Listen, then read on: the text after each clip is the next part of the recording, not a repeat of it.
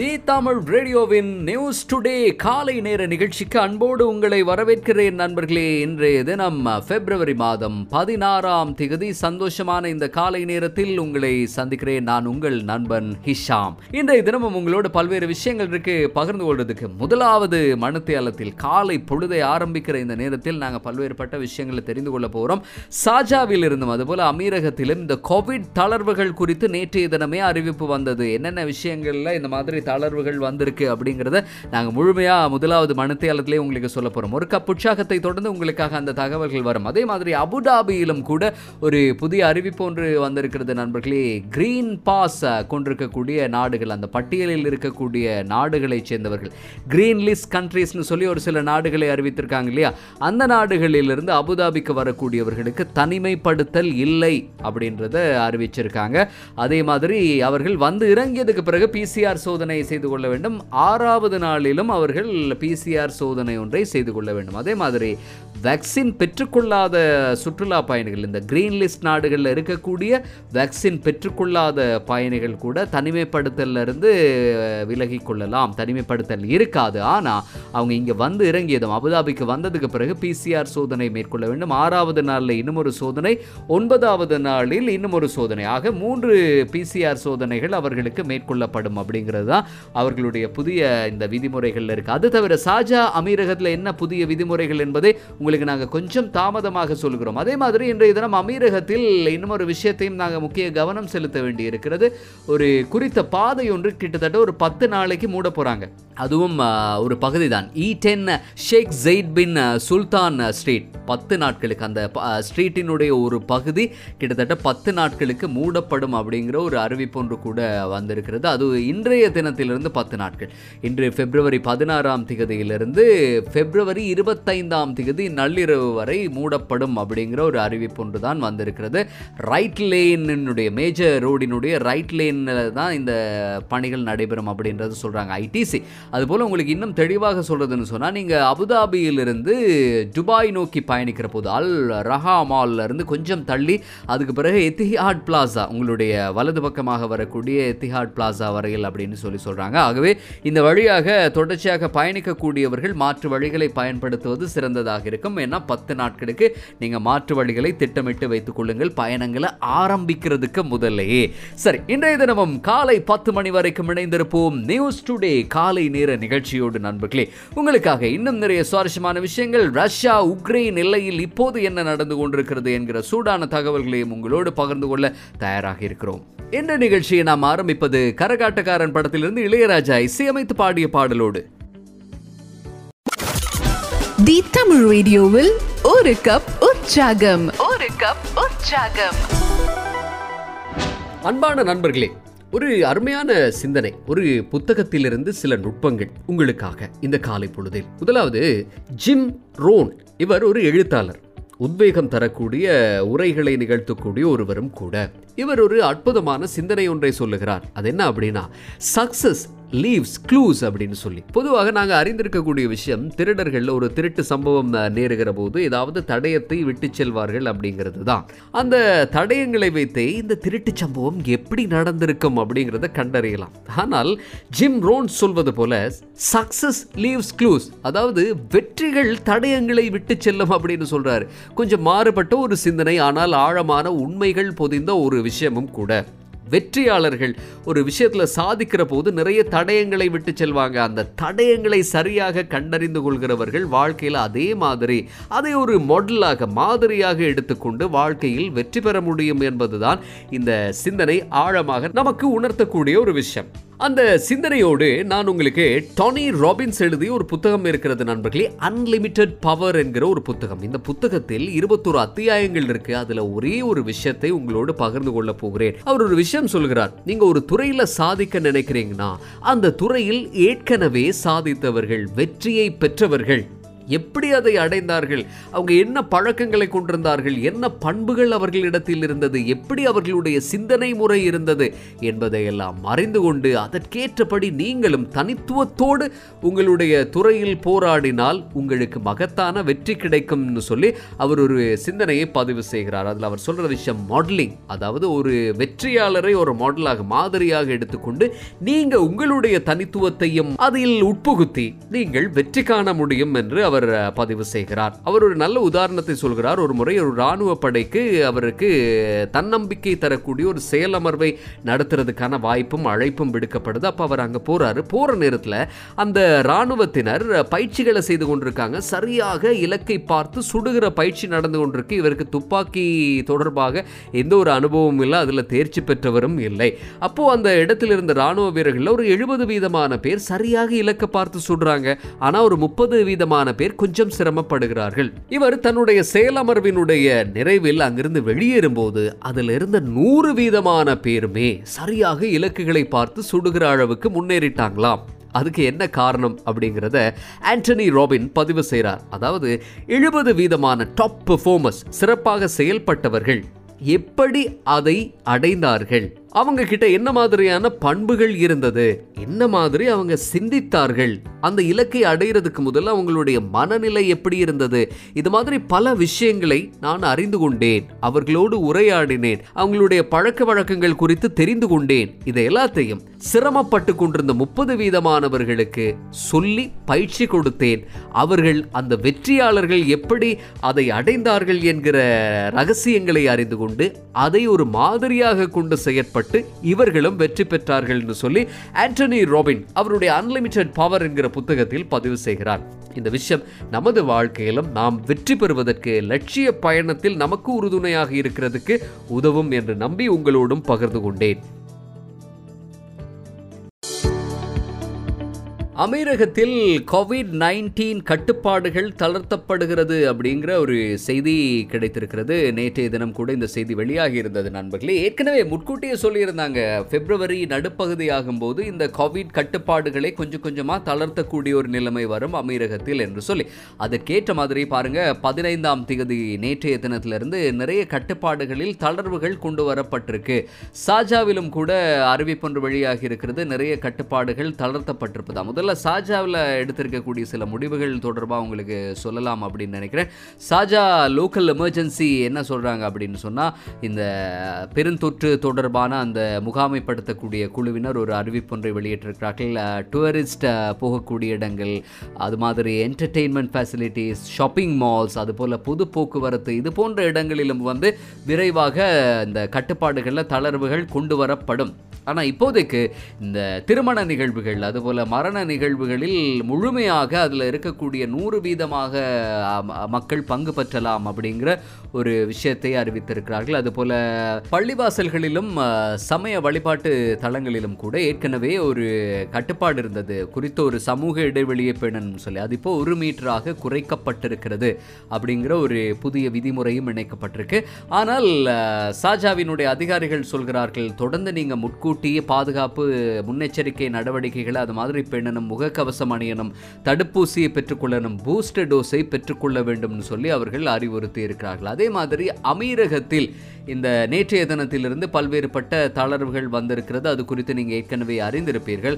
அது குறித்து பலரும் இப்போது கொஞ்சம் மகிழ்ச்சியில் இருக்காங்க. ஒரு ரெண்டு வருஷ காலமாக தொடர்ந்தும் பல்வேறுபட்ட கட்டுப்பாடுகள் இருந்து வந்த நிலைமையில் இப்போது அந்த கட்டுப்பாடுகள் எல்லாம் தளர்த்தப்பட்டிருப்பது. அதுவும் பொழுதுபோக்கு சம்பந்தப்பட்ட இடங்கள் ஷாப்பிங் சென்டர்ஸ் ரெஸ்டாரண்ட்ஸ் கேஃபே அது மாதிரி சமய வழிபாட்டு தலங்கள் அதுபோல் பள்ளிவாசல்களில் கூட இருந்த கட்டுப்பாடுகள் தளர்த்தப்பட்டிருக்கிறது நேற்றைய தினத்திலிருந்து. நேற்றைய தினம் அமீரகத்தில் பார்த்தீங்கன்னா தொள்ளாயிரத்து முப்பது தொற்றாளர்கள் ஒரே நாளில் பதிவு செய்யப்பட்டிருக்கிறார்கள். இருந்தாலும் தொடர்ச்சியாக இது படிப்படியாக குறைந்து வருவதுதான் அவதானிக்கப்பட்டு வருகிறது என்பதும் குறிப்பிடத்தக்க விஷயம். கடல் மீன்கள் படத்திலிருந்து ஒரு பாடல் வருது. உக்ரைனில் இருக்கக்கூடிய இந்தியர்களை உடனடியாக நாட்டுக்கு திரும்பும்படி ஒரு அறிவிப்பொன்று வெளியாகி இருக்கிறது இதே மாதிரி தான் நாங்கள் நேற்றைய தினம் செய்திகளில் சொல்லும்போது பத்துக்கும் மேற்பட்ட நாடுகள் வந்து உடனடியாக உக்ரைனில் இருக்கக்கூடிய தங்கள் நாட்டு பிரஜைகளை உடனடியாக நாடு திரும்பி விடுங்கள் அப்படிங்கிற ஒரு கோரிக்கை ஒன்றை முன்வைத்திருந்தார்கள். நேற்றைய தினம் இரண்டு விதமான செய்திகள் பார்க்க கிடைத்தது. நீங்க கூட படிச்சிருப்பீங்க. ஒன்று உக்ரைனினுடைய அதிபர் ஜெலன்ஸ்கியினுடைய ஒரு செய்தி. அதுபோல ரஷ்யாவிலிருந்து வெளியான செய்தி. ரெண்டு செய்திகளையும் பார்க்கிற நேரம் ஒன்றுக்கு ஒன்று முரணாகவே இருந்திருக்கும் உங்களுக்கு. ஒன்று என்ன சொல்றாங்க? உக்ரைனினுடைய அதிபர் என்ன சொல்கிறார் ரஷ்யா எங்கள் மீது ஆஹ், புதன்கிழமை படையெடுக்கலாம். அப்படின்னு சொல்லி அவர் அவருடைய ஃபேஸ்புக் பக்கத்தின் மூலமாக ஒரு தகவலை பதிவு செய்கிறார் அதே நேரத்தில் பாருங்கள் ரஷ்யாவினுடைய பக்கத்திலிருந்து இன்னும் ஒரு செய்தி வெளியாகிறது. அதாவது இந்த எல்லை பகுதியில் நிலைநிறுத்தி இருக்கக்கூடிய ரஷ்யாவினுடைய இராணுவத்தினுடைய ஒரு பகுதியினர் மீண்டும் முகாமை நோக்கி திரும்பி கொண்டிருக்கிறார்கள் என்கிற ஒரு செய்தி வெளியாகிறது. இரண்டுமே இந்த இரண்டு செய்திகளை பார்க்கிற நேரம் ஒன்றுக்கொண்டு சம்பந்தம் இல்லாதது போல இருக்கிறது. படையெடுக்கிறேன்னு சொல்கிறாங்க இன்னும் ஒரு பக்கம் முகாமுக்கு படையினர் திரும்பி கொண்டிருக்கிறேன்னு சொல்கிறாங்க இரண்டுமே வித்தியாசமான செய்திகளாகவே அமை அமைந்திருந்தது. உக்ரைனினுடைய அதிபர் நேற்றைய தினம் தான் இந்த தகவலை வெளியிட்டார். அதுக்கு முதல்லயே ஜோ பைடன் சொல்லியிருந்தார் இந்த வாரத்தில் ஒரு நாளில் நிச்சயமா ரஷ்யா போர் தொடுக்கிறதுக்கான வாய்ப்புகள் இருக்கிறது. விமான தாக்குதல் ஒன்றின் மூலமாக போர் ஆரம்பமாகலாம்ன்ற மாதிரி வெள்ளை மாளிகை ஒரு அறிவித்தல் ஒன்றை வெளியிட்டிருந்த சந்தர்ப்பத்தில் தான் உக்ரைன் நாட்டினுடைய அதிபர் தன்னுடைய ஃபேஸ்புக் பக்கத்திலே இது போல ஒரு கருத்தொன்றை பதிவு செய்திருந்தார். அதுக்கு பிறகுதான் உடனடியாக இந்தியா உட்பட இன்னும் சில நாடுகளும் தங்கள் நாட்டு பிரஜைகளை உடனடியாக திரும்பிவிடுங்கள் சொல்லி அறிவுறுத்தல்களை வழங்கியது. இந்த நிலையில ரஷ்யாவினுடைய பாதுகாப்பு துறையிலிருந்து ஒரு தகவல் வெளியாகிறது. எல்லை பகுதியில் நிறுத்தி வைக்கப்பட்டிருந்த அவர்களுடைய படையின் ஒரு பகுதியினர் வந்து மீண்டும் முகாமை நோக்கி திரும்பிக் கொண்டிருக்கிறார்கள் என்ற செய்தி. லட்சக்கணக்கான படை வீரர்கள் இப்போ எல்லை பகுதியில் நிலைநிறுத்தப்பட்டிருக்கிறார்கள். தளபாடங்கள் ஆயுதங்களோடு சேர்த்து. இப்போ இவங்க என்ன சொல்கிறாங்கன்னா உக்ரைனில் எல்லையில் நிறுத்தப்பட்ட சில படைகள் அவங்களுடைய பயிற்சியை முடிச்சிட்டு மீண்டும் முகாமை நோக்கி திரும்பிக் கொண்டிருக்கிறார்கள். தெற்கு மற்றும் மேற்கு பகுதியில் உள்ள சில படைகள் தான் அவங்களுடைய பயிற்சி பயிற்சியை முடிச்சிட்டு சாலை மற்றும் ரயில் மூலமாக தங்களுடைய முகாமை நோக்கி திரும்பிக் கொண்டிருக்கிறார்கள் என்று சொல்லி ரஷ்யாவினுடைய தரப்பிலிருந்து செய்தி வெளியாகி இருக்கிறது. இது எப்படி இருந்தாலும் அங்கு இன்னும் ஒரு போர் மூண்டு விடாமல் இருந்து விட வேண்டும் என்பதுதான் எல்லோருடைய பிரார்த்தனையாகவும் இருக்கிறது. ஏன்னா உலகத்தில் எங்கேயோ ஒரு மூலையில் நடக்கிற சம்பவம் தானேன்னு நாங்கள் அதை கருதிவிட முடியாது. அப்படி நடக்கக்கூடிய நிகழ்வுகளால் எத்தனையோ ஆயிரக்கணக்கான உயிர்கள் பலியாகலாம். அதை விட முக்கியமாக உலகம் முழுவதும் இதனால் பாதிக்கப்படக்கூடிய வாய்ப்புகள் அதிகம். நியூஸ் டுடே நிகழ்ச்சியில் அடுத்து நாங்கள் கோபுர வாசலிலே படத்திலிருந்து ஒரு பாடல் கேட்கலாம். நியூசிலாந்தில் தொடர்ந்து ஆர்ப்பாட்டம் நடக்குது. தடுப்பூசியை கட்டாயப்படுத்தாதீங்க அப்படின்னு சொல்லி. அதே மாதிரி ஆஸ்திரேலியாவிலும் இன்றைய தினம் ஒரு ஆர்ப்பாட்டம் தொடர்பான செய்தி கேள்விப்பட்டிருக்கும். தாதியர்கள் ஆர்ப்பாட்டம் நடத்தி கொண்டிருக்கிறார்கள். அதில் என்ன அவங்க சொல்றாங்க அப்படின்னா அவங்களுடைய நிறைய கோரிக்கைகளை முன்வைத்திருக்கிறார்கள். ஊழியர் பற்றாக்குறை ஒரு பக்கம் இருக்குது நோய் பரவல்ல பிரச்சனை நெருக்கடி இப்படி பல விதமான விஷயங்கள் சொல்லியிருக்காங்க. மருத்துவ படுக்கைகள் இல்லை தேவையான அளவில் மருத்துவ சாதனங்கள் இல்லை அதே போல சம்பளமும் குறைவாகவே இருக்குது ஈராண்டுகளாக வந்து ஆஸ்திரேலியாவில் கடுமையான கட்டுப்பாடுகளுக்கு மத்தியில் தான் இந்த தாதியர்கள் பணிபுரிந்து வருகிறார்கள். அதனால் அவங்க அவங்களுடைய கோரிக்கைகளை முன்வைத்து இப்போ ஆர்ப்பாட்டம் ஒன்றையும் நடத்தி கொண்டிருக்கிறார்கள் சரி இப்போ கனடாவில் என்ன நடக்கிறது அப்படின்னா ஐம்பது ஆண்டுகள் கிட்டத்தட்ட ஒரு ஐம்பது ஆண்டுகளுக்கு பிறகு அங்கு அவசர கால நிலைமை பிரகடனப்படுத்தப்பட்டிருக்கு. அப்படி என்ன ஒரு அவசியம் வந்துருச்சு அப்படின்னு பலரும் கேட்கலாம். மிக நீண்ட காலம் ஈவன் கொரோனா பரவ தொடங்கிய நேரத்திலும் கூட இந்த மாதிரி அவசர கால நிலைமைகளை பிரகடனப்படுத்தாத கனடா இப்போ ஏன் அவசர கால நிலைமை ஒன்றை பிரகடனப்படுத்த வேண்டும்? இதுதான் பலருடைய கேள்வி. அதுக்கு பின்னணியில் ஒரு சம்பவம் நடந்து கொண்டிருக்கிறது. லாரி டிரைவர்களினுடைய ஒரு ஆர்ப்பாட்டமும் போராட்டம் ஒன்றும் நடந்து கொண்டிருக்கிறது. அமெரிக்கா கனடா எல்லை பகுதிகளில் இருக்கக்கூடிய ஒரு சாலை ஒன்றில் நீண்ட வரிசையில் வந்து லாரிகளை நிறுத்தி வைத்து இவர்கள் சாலை மறியல் போராட்டங்களில் ஈடுபடுறாங்க. இதனால போக்குவரத்து பாதிக்கப்படுது. கடந்த வாரம் முழுமையாக இந்த போராட்டம் நடந்து கொண்டே இருந்தது. கனடாவினுடைய பிரதமர் ஜஸ்டின் ட்ரூடோ கூட சொன்னார் இதை நிறுத்தி விடுங்கள் அப்படின்னு அதை அவர்கள் பொருட்படுத்தாம தொடர்ந்து நடத்தி கொண்டே இருக்கிறார்கள். இந்த போராட்டம் நடத்தப்படுறதுக்கு என்ன காரணம்? இப்படி இந்த லாரி டிரைவர்களுக்கு தடுப்பூசியை கட்டாயப்படுத்தியது முதலாவது. அதை விட அவர்கள் தடுப்பூசி பெற்றிருக்காவிட்டால் அவங்க வந்து அமெரிக்காவிலிருந்து மீண்டும் கனடா திரும்பும்போது தனிமைப்படுத்தப்படுவார்கள் அப்படிங்கிற ஒரு சட்டம் கூட கொண்டு வரப்பட்டது. இதற்கு எதிர்ப்பு தெரிவித்து தான் இவர்கள் இப்போ ஆர்ப்பாட்டத்தில் ஈடுபடுறாங்க. இவங்களை பல தடவை சொல்லி பார்த்தும் கேட்காததால் பிரதமர் என்ன செஞ்சிட்டாரு? அவசர நிலையை பிரகடனப்படுத்தி விட்டார் ஆயிரத்தி தொள்ளாயிரத்தி எண்பதுகளுக்கு முதல்ல இந்த மாதிரி அவசர நிலைமை பிரகடனப்படுத்தப்பட்டது இப்போ மீண்டும் பிரகடனப்படுத்தப்பட்டிருக்கிறது அங்கே. இந்த அவசர கால நிலைமை பிரகடனப்படுத்தப்பட்டா என்ன நடக்க போகுது அப்படின்னு பலர் கேட்கலாம். போலீசாருக்கு கூடுதலான அதிகாரம் வழங்கப்படும் போராட்டக்காரர்களை கட்டுப்படுத்துறதுக்கு. அதை விட போராட்டங்களில் ஈடுபடுறவங்களுடைய வங்கி கணக்குகளை முடக்கிற அதிகாரம் அரசாங்கத்துக்கு கிடைக்கும். இந்த அவசர நிலையின் பிரகடனப்படுத்தப்பட்டிருப்பதன் காரணம். அதில் இருக்கக்கூடிய சில சில சட்ட விதிகளுக்கு அமைய இது போல பல அதிகாரங்கள் கிடைக்கும் இதன் மூலமாக ஒரு மாதிரி இந்த ஆர்ப்பாட்டங்கள் போராட்டங்களை ஈடுபடக்கூடியவர்களை நிறுத்துவதற்குத்தான் இப்போது கனடா முயற்சி செய்து கொண்டிருக்கிறது Sports today. Sports today. இந்திய இலங்கை அணிகளுக்கு இடையிலான கிரிக்கெட் தொடர் ஒன்று நடைபெற இருக்கு. அதற்கான திகதிகளில் மாற்றங்கள் ஏற்படுத்தப்பட்டிருக்கு. அது குறித்த முழுமையான விவரங்கள் உங்களுக்கு வரப்போகுது. அதுக்கு முதல்ல நேற்றைய தினம் இலங்கை ஆஸ்திரேலிய அணிகளுக்கு இடையில் பார்த்தீங்கன்னா மூன்றாவது டி டுவெண்ட்டி கேன்பராவில் நடந்தது. மிகுந்த எதிர்பார்ப்புக்கு மத்தியில் நடந்தது. காரணம் இரண்டாவது போட்டி ட்ரோல முடிஞ்சு சுப்போ ஓவரில் வெற்றி தோல்வி தீர்மானிக்கப்பட்டதால் அதிகமான எதிர்பார்ப்பு ஒன்று. இந்த மூன்றாவது டி டுவெண்ட்டி போட்டிக்கு இருந்தது குறிப்பிடத்தக்கது. ஆனால் இலங்கை அணியினுடைய முக்கியமான நட்சத்திர வீரர் வனிது ஹசரங்க கோவிட் தொற்றுக்குள்ளாகி போட்டியிலிருந்து விலகி இருந்தார். அதுபோல குசால் மெண்டிஸ் தொற்றுக்குள்ளாகி மீண்டும் அணிக்குள் திரும்புகிறார். அதற்கு பதிலாக அவிஷ்க பெர்னாண்டோ அணியிலிருந்து விலகி இருந்தார். குறிப்பிடத்தக்க விஷயம். இப்போ இந்த மாதிரியான ஒரு அணியோடு களமிறங்கிய இலங்கை அணியினுடைய ஆரம்ப துடுப்பாட்ட வீரர்கள் குறைந்த ஓட்டங்களோடு ஆட்டமிழந்தார்கள். தினேஷ் தந்திமாலும் தசுன் சாணக்கவும் தான் ஒரு மாதிரி ஒரு இணைப்பாட்டத்தை ஏற்படுத்தி நூற்றி இருபத்தோரு ஓட்டங்கள் வரை இலங்கை அணியினுடைய ஓட்ட எண்ணெய் எண்ணிக்கையை அதிகரிக்கிறாங்க. ஆறு விக்கெட்டுகளை இழந்திருந்தது இலங்கை அணி இருபது ஓவர்கள் நிறைவில். இலகுவான ஒரு ஓட்ட எண்ணிக்கை தான் ஆஸ்திரேலியாவுக்கு விதிக்கப்பட்டாலும். அந்த ஓட்ட எண்ணிக்கைக்கு ஒரு சவால் கொடுக்க முடியாமல் போனது பந்து வீச்சாளர்களால். தீக்ஷண நல்லா பந்து வீசியிருந்தார் ஆரம்ப விக்கெட்டுகள் குறைவான ஓட்டங்களோடு வீழ்த்தப்பட்டது. அதுபோல் அவர் மூன்று விக்கெட்டுகள் கூட வீழ்த்தியிருந்தார் மொத்தமாக நான்கு விக்கெட்டுகளை இழந்து ஆஸ்திரேலியா இலகுவாக வெற்றி இலக்கை அடைந்தது. நூற்றி இருபத்தி நான்கு ஓட்டங்களை அடைந்து வெற்றி பெற்றது மாத்திரமல்லாமல் ஐந்து போட்டிகளை கொண்ட டி டுவெண்டி தொடரில் மூன்று போட்டிகளில் வெற்றி பெற்று அவர்கள் தொடரையும் கைப்பற்றி விட்டார்கள். இனி அடுத்து இந்த தொடர் முடிஞ்சதுக்கு பிறகு இன்னும் இரண்டு போட்டிகள் இருக்கு. அது முடிஞ்சதுக்கு பிறகு இலங்கை கிரிக்கெட் அணி இந்தியாவுக்கு தான் சுற்றுப்பயணம் மேற்கொள்ள போறாங்க. இப்போ பிசிசிஐ இந்திய இலங்கை அணிகளுக்கு இடையில முதல்ல நடக்க இருக்க மூன்று டி டுவெண்டி போட்டிகள் இரண்டு டெஸ்ட் போட்டிகளுக்கான புதிய திகதிகளை அறிவித்திருக்கிறார்கள். பிப்ரவரி இருபத்தி நான்காம் தேதி லக்னோவில் தான் முதலாவது டி டுவெண்ட்டி போட்டி நடக்க போகுது. அடுத்தடுத்து இரண்டு டி டுவெண்ட்டிகள் தரம்சாலாவில் பிப்ரவரி இருபத்தாறு இருபத்தேழாம் தேதிகளில் நடைபெற போகிறது. இரண்டு டெஸ்ட் போட்டிகளில் ஒன்று மொஹாலியில் மார்ச் நான்காம் தேதியும் அடுத்து பகலிரவு போட்டியாக பெங்களூருவில் மார்ச் பன்னிரெண்டாம் தேதியும் டெஸ்ட் இரண்டாவது போட்டி நடைபெற போகிறது.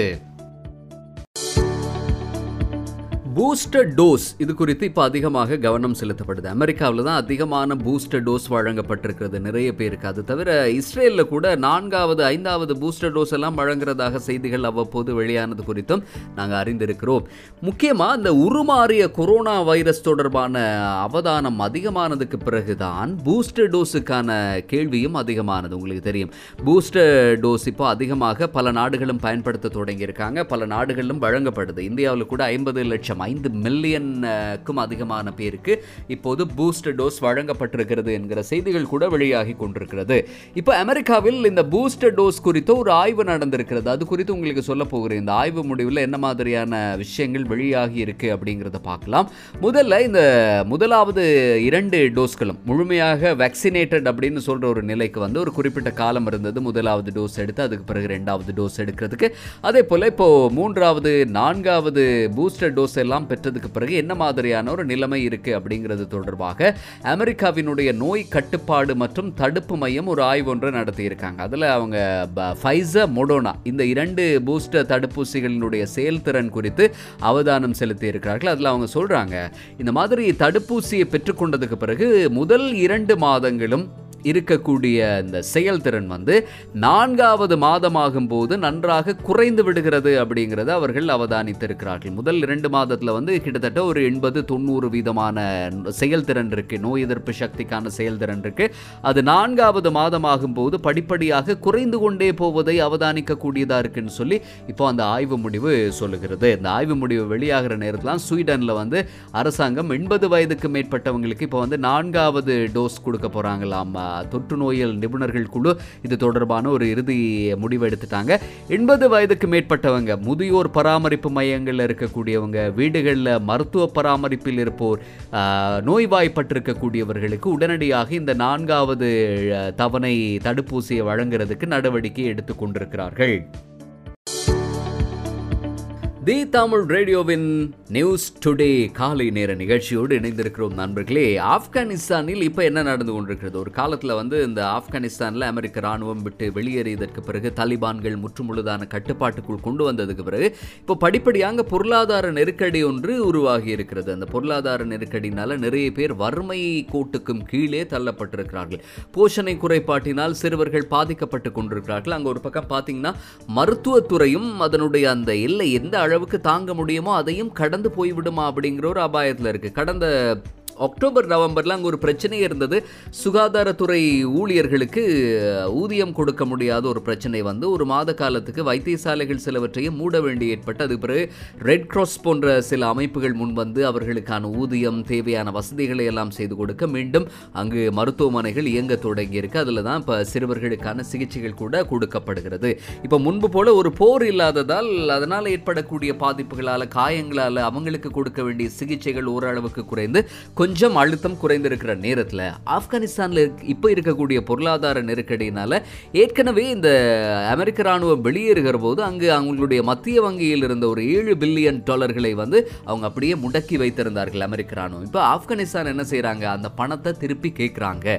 ஆனாலும் அதிபர் ஜோ பைடன் என்ன சொல்றாரு? முழுமையா அந்த பணத்தை உங்களுக்கு தர முடியாது பாதியை தான் கொடுக்கலாம் அப்படிங்கிற ஒரு அறிவிப்பை சொல்றாரு. மீதி என்ன செய்ய போறாரு அப்படின்னு கேட்டீங்கன்னா மனிதாபிமான பேரிடரால அமெரிக்காவில் அவதியுற்று வாழக்கூடிய ஆப்கான் மக்களுக்கும் தலிபானுக்கு எதிரான பயங்கரவாதம் தொடர்பான வழக்கு விசாரணைக்கும் நாங்கள் அதை ஒதுக்க போறோம். அது தவிர செப்டம்பர் பதினொன்று தாக்குதலில் மாண்டோரினுடைய குடும்பங்களுக்கு உதவ இந்த நிதியை பயன்படுத்த போறோம்னு சொல்லி அவர் ஒரு அறிவிப்பொன்றை வெளியிட்டிருக்கிறார். ஆனால் ஆப்கானிஸ்தானில் இருக்கக்கூடிய தலிபான்கள் என்ன சொல்றாங்கன்னா செப்டம்பர் பதினொன்று தாக்குதலுக்கும் ஆப்கானிஸ்தானுக்கும் எந்த தொடர்பும் இல்லை. அப்படி நீங்கள் அந்த நிதியை பயன்படுத்துறது எந்த விதத்தில் நியாயமாக இருக்கின்ற மாதிரி அவங்க ஒரு கேள்வியை எழுப்புகிறார்கள். அதே போல் இப்போது ஆப்கானிஸ்தானில் தலிபான்கள் சொல்லுகிறார்கள் நாங்கள் அமெரிக்காவுடன் இருக்கக்கூடிய நிலைப்பாட்டில் இருந்து மாறாமல் இருக்க விரும்புகிறோம். அதை மறுபரிசீலனை செய்ய வேண்டிய ஏற்படும். அந்த கொள்கைகளில் மாற்றங்கள் வரலாம். அப்படிங்கிற மாதிரி ஒரு சின்ன ஒரு எச்சரிக்கை போல அதை சொல்லி வைத்திருக்கிறார்கள். தொடர்ந்து இணைந்திருப்போம். நியூஸ் டுடே காலை நேர நிகழ்ச்சியோடு நண்பர்களே அடுத்து உங்களுக்காக திருமலை படத்திலிருந்து ஒரு பாடல் வருது. நியூஸ் டுடே காலை நேர நிகழ்ச்சி கேட்டுட்டு இருக்கீங்க. ஒரு செய்தி மூலமாக மீண்டும் இணைந்த அண்ணன் தம்பி தொடர்பாக உங்களுக்கு சொல்ல போகிறேன் அதாவது ஒரு தொலைக்காட்சி செய்தி ஒன்றை பார்த்து ஒரு நேர்காணலை பார்த்து மீண்டும் தன்னுடைய தம்பியை கண்டுபிடிச்ச ஒருத்தர் தொடர்பான ஒரு சுவாரஸ்யமான செய்தி ஒன்று கிடைக்கிறது. அமெரிக்காவில் தொலைக்காட்சி செய்தியை பார்த்துட்டு இருந்திருக்காரு ராண்டி அப்படின்னு சொல்லப்படக்கூடியவர். அவர் பார்த்துட்டு இருந்த நேரத்தில் அந்த செய்தி தொகுப்பில் ஒருத்தர் பார்த்துருக்காரு ஒருத்தரை. அது அவரை பார்த்தா அவருடைய பெயர் வந்து ரண்டியினுடைய குடும்ப பெயரை ஒத்து பெயர் மாதிரி இருக்கே கொஞ்சம் வித்தியாசமாக இருக்கேன்னு அவர் மீது கொஞ்சம் ஒரு கவனம் திரும்பி இருக்கிறது. உண்மையில் வந்து இது தன்னுடைய தம்பியாக இருக்குமா அப்படிங்கிற ஒரு எதிர்பார்ப்போடு தான் பார்த்துருக்காரு. இந்த செய்தியை வந்து இந்த வாஷிங்டன் போஸ்ட் பதிவு செய்திருக்கிறதும் குறிப்பிடத்தக்கது. இந்த சம்பவம் நடந்தது கடந்த ஆண்டு டிசம்பர் இருபத்தி ரெண்டு இப்போ தான் ரெண்டு பேரும் ஒன்றா சேர்ந்துருக்காங்க. அதனால் இந்த சந்தோஷமான செய்தியை நாங்கள் காலை நிகழ்ச்சியிலையும் சேர்த்துக்கொள்ளலாம் பனிப்புயல் குறித்த ஒரு செய்தி தொகுப்பில் எட்வர்ட் இவருடைய பெயர் எட்வர்ட் வெயிட்ஸ் இவரை நேர்காணல் செய்திருக்கிறார்கள். அவர் அப்போது பேசிகிட்டு இருக்கிறாரு எட்வர்ட் வெயிட்ஸ்ன்ற பேரை பார்த்ததும் இந்த செய்தியை பார்த்துக்கிட்டு இருந்த ராண்டி வெயிட்ஸ் அவருடைய பெயரும் வெயிட்ஸ்னு வருது. இவர் பார்த்துட்டு இருந்த நேரமே இது தன்னுடைய தம்பியாக இருக்குமோ அப்படின்ற ஒரு உள்ளுணர்வு அவருக்குள்ளே வேலை செய்ய ஆரம்பிச்சிருக்கு. ரெண்டு பேருடைய குடும்ப பெயரும் ஒரே மாதிரியாக இருக்கிறது தான் அதுக்கான காரணம். அதுக்கு பிறகு மேலதிகமாக விசாரணைகளை எல்லாம் செஞ்சு தேடி பார்க்குற நேரத்தில் ரெண்டி சகோதரராக இருக்கிறார் அப்படிங்கிறது தெரிய வருது. அவருடைய தந்தை பற்றி ராண்டி அவருடைய தந்தை பற்றி அவ்வளவாக தெரியாது அவருக்கு. ஏன்னா அவருடைய தோற்றம் எப்படி இருக்கும்னு கூட தெரியாதாம். காரணம் அவர் அவருடைய தந்தை தன்னுடைய தாயை பிரிந்து இன்னும் ஒரு மறுமணம் செய்து கொண்டதாகத்தான் சொல்லப்படுது. இந்த நிலையில தனக்கு உண்மையில் சகோதரர் இருக்கக்கூடுமான்றது கூட ரெண்டிக்கு தெரியாது. ஆனால் இந்த செய்தியை பார்த்துட்டு தான் அவர் மேலதிகமாக தேடத் தொடங்கி இருக்கிறாரு தொடங்கின போது அவங்களுடைய குடும்ப படங்களை எல்லாம் பகிர்ந்து கொண்டார்கள். ஆனால் ஒரே ஒரு படத்தின் மூலமாக இருவரும் இணைகிற வாய்ப்பு கிடைக்கிறது. தந்தை வழி பாட்டியின் படங்களை ரெண்டு பேரும் பகிர்ந்து கொண்டு அடையாளம் கண்டாங்க. அதுக்கு பிறகு ரெண்டு பேருமே சகோதரர்கள் அப்படிங்கிறத உறுதி செய்து கொள்கிறார்கள். இப்போ ரெண்டு பேரும் சந்தோஷமாக மீண்டும் மீண்டும் இணைந்திருக்கிறார்கள். அடுத்து நாங்கள் நிகழ்ச்சியில் சூப்பரான ஒரு பாடல் தரப்போகிறோம் இந்த பாடலையும் கேளுங்க நண்பர்களே. அது தவிர இன்னும் சில செய்திகளும் உங்களுக்காக பத்து மணி வரை காத்திருக்கு. தொடர்ந்து இணைந்திருப்போம் தி தமிழ் ரேடியோவின் நியூஸ் டுடே காலை நேர நிகழ்ச்சியோடு. இரண்டாயிரத்தி இருபதாம் ஆண்டு நவம்பர் மாதம் கொரோனா தொற்று ஏற்பட்ட ஒருவருக்கு இன்னும் கூட குணமாகாத ஒரு நிலை இருக்கிறது. இது குறித்த ஒரு செய்தி இருக்கு உங்களோட பகிர்ந்து கொள்றதுக்கு நண்பர்களே. அடுத்து நாங்கள் அதை தான் உங்களோட பகிர்ந்து கொள்ள போகிறோம் துருக்கியைச் சேர்ந்த கயாசன் அப்படின்னு சொல்லப்படக்கூடிய பெண்மணி. இவங்களுக்கு தான் தொடர்ந்து கொரோனா தொற்று இருந்து வருகிறது. இன்னும் அவங்க குணமாகாத நிலையிலே இருக்காங்க. நவம்பர் இரண்டாயிரத்தி இருபதில் தான் அவங்களுக்கு முதன் முதலாக கொரோனா தொற்று ஏற்படுகிறது. சோதனை மூலமாக அது உறுதி செய்யப்படுது. அதுக்கு பிறகு கொரோனா அறிகுறிகள் கூட அவங்களுக்கு இரு- இருந்திருக்கு. அது எல்லாமே விரைவில் குணமடைந்திருக்கு. ஆனால் அதன் பிறகும் அவருடைய பரிசோதனை அறிக்கைகளை சோதித்து பார்க்கிற நேரத்தில் தொற்று குணமாகவில்லை அப்படிங்கிறது தான் உறுதிப்படுத்தப்பட்டிருக்கிறது. தொடர்ந்துமே அவங்க தனிமைப்படுத்தலில் தான் இருந்து வருகிறார். அவங்களுடைய குடும்பத்தாரோடு நெருங்க முடியவில்லை அவர்களோடு நேரத்தை செலவு செய்ய முடியல நண்பர்களை நேரடியாக பார்க்க முடியலை அவர்களை நெருங்க முடியவில்லை என்பதுதான் தான் காயாசனுக்கு இருக்கக்கூடிய மிகப்பெரிய ஒரு கவலையாக இருக்கிறது. இப்போது அவங்களுக்கு இருக்கக்கூடிய வருத்தத்தை விட. சரி ஏன் இந்த மாதிரி அவங்களுக்கு கொரோனா தொற்று நீங்கவில்லை? ஒரு முறை வந்து அவங்களுக்கு நீங்காததால் அவங்களுக்கு பாருங்க இப்போது கோவிட் தடுப்பூசி கூட போட முடியாது. அந்த மாதிரியான ஒரு நிலையில் தான் இருக்காங்க. தொடர்ந்து தனிமையிலே இருந்து வருகிறார். மருத்துவர்கள் என்ன சொல்கிறாங்கன்னா கயாசன் ஒரு வகையான இரத்த புற்றுநோயால் நிரந்தரமாக பாதிக்கப்பட்டிருக்கிற ஒருவர். அவருடைய உடலில் வெள்ளை இரத்த அணுக்களினுடைய எண்ணிக்கை குறைக்கக்கூடிய அளவில் இந்த கொரோனா வைரஸ் பாதிப்பை ஏற்படுத்தியிருக்கு. நோய் எதிர்ப்பு சக்தியை கடுமையாக அது பாதித்திருக்கிறது. இந்த நோய் கயசனுடைய நோய் எதிர்ப்பு சக்தியை குறைச்சிருக்கிறதால கொரோனா தொற்று அவருடைய இரத்தத்திலிருந்து நீங்காமல் இன்னும் அப்படியே இருக்குது அவருக்கு நோய் எதிர்ப்பு சக்தியை அதிகரிக்கிறதுக்கான மருந்துகளை மருத்துவர்கள் கொடுத்து கொண்டிருக்கிறார்கள். இந்த செயல்முறை வந்து கொஞ்சம் மெதுவாகத்தான் நிகழக்கூடியது. மெதுவாகத்தான் அவர் இந்த நிலையிலிருந்து மீழ்வார் அப்படின்னு சொல்லி அவங்க கருத்துக்களை முன்வைத்திருக்கிறார்கள். கயாசன் விரைவாக மீண்டு வரட்டும் அப்படின்னு பிரார்த்தித்துக் கொள்வோம். நாங்கள் கேட்டுட்டு இருக்கிறது தி தமிழ் ரேடியோவில் நியூஸ் டுடே காலை நேர நிகழ்ச்சி. அடுத்து காக்க காக்க படத்திலிருந்து ஒரு பாடல். உங்களுக்காக ஹாரிஸ் ஜெயராஜின் இசையில். அஜித்குமாரின் ரசிகர்கள் ரொம்ப சந்தோஷமா இருக்காங்க. இப்போ இருபத்தி நான்காம் தேதி வலிமை படம் வரப்போகிறது. ஒரு பக்கம் அதை விட தமிழக அரசு இந்த திரையரங்குகளுக்கு விதித்திருந்த கட்டுப்பாடுகளை கூட தளர்த்தி இருக்கு நூறு வீத பார்வையாளர்களுக்கு அனுமதி கூட கொடுத்திருக்கிறார்கள். இதெல்லாம் ஒரு பக்கம் நடக்க இன்னும் ஒரு பக்கம் இந்த வலிமை படத்தினுடைய தயாரிப்பாளர் இவர் தான் இப்போ அடுத்த அஜித்குமாரின் படத்துக்கும் இவர் தான் தயாரிப்பாளராக இருக்க போறார். அதே போல இயக்குனர் வினோத் மூன்றாவது படத்தை இயக்க போகிறார். இப்படி ஒரு படத்தை இயக்கினாங்கன்னா தொடர்ந்து மூன்று படங்களை இயக்குவாங்க. ஏற்கனவே சிவாவும் கூட இந்த மாதிரி தான் பல படங்களை இயக்கி இருந்தார் அஜித்தை வைத்து எல்லாமே வீல ஸ்டார்ட் ஆகிற மாதிரி தான் பெயர்களையும் வைத்துக் கொண்டிருக்கிறார் அஜித்னு உங்களுக்கு தெரியும். ஏகே சிக்ஸ்டி ஒன் அஜித்தின் அடுத்த படம் அறுபத்தோராவது படத்துல அஜித்தினுடைய கெட்டப் லுக் எப்படி இருக்க போகிறது அப்படிங்கிற ஒரு சின்ன படத்தை இப்போதே வெளியிட்டிருக்கிறார் போனி கபூர். ஒரு எதிர்பார்ப்பை உருவாக்குறதுக்காக அவர் இப்போவே ஒரு படத்தை வெளியிட்டிருக்கிறார். அவருடைய ட்விட்டர் பக்கத்துக்கு போனீங்கன்னா அந்த படத்தையும் நீங்க பார்க்க முடியும். அதுவும் முக்கியமா வினோத் தான் அந்த படத்தையும் இயக்க போகிறார் என்பதும் குறிப்பிடத்தக்க விஷயம். இன்றைய தினமும் உங்களோடு நாங்க நிறைய விஷயங்களை பகிர்ந்து கொண்டோம். நியூஸ் டுடே காலை நேர நிகழ்ச்சியில். நண்பர்களே காலை நேர நிகழ்ச்சி உங்களுக்காக ஆறு மணியிலிருந்து பத்து மணி வரைக்கும் வருகிறது. ஆறு மணிலிருந்து ஏழு மணி வரைக்கும் அமீரகத்து நண்பர்களுக்காகவும் ஓமானில் இருக்கிற நம்ம நண்பர்களுக்காகவும் அவர்களுக்கு தேவையான முக்கியமான செய்திகளை தாங்கி வரும். ஏழு மணிக்கு பிறகு நாங்க வந்து உலகத்தில் சூடா பேசப்படுற ஒரு விஷயம் குறித்து பேசுவோம். அதுபோல் விளையாட்டு தகவலும் உங்களுக்காக வரும். அதுபோல் மூன்றாவது நான்காவது மனத்தியலங்களில் தொழில்நுட்ப தகவல் இருக்கு சுவாரஸ்யமான விஷயங்கள் இருக்கு. சினிமா தகவல்களும் உங்களுக்காக நியூஸ் டுடே நிகழ்ச்சியில் வரப்போகிறது. தொடர்ந்து இணைந்திருப்போம். தி தமிழ் ரேடியோவோடு. மீண்டும் உங்களை நாளைய தினம் சந்திக்கிறேன் நண்பர்களே. சந்திக்கும் வரை விடைபெற்றுக் கொள்பவர் உங்கள் நண்பன் ஹிஷாம்.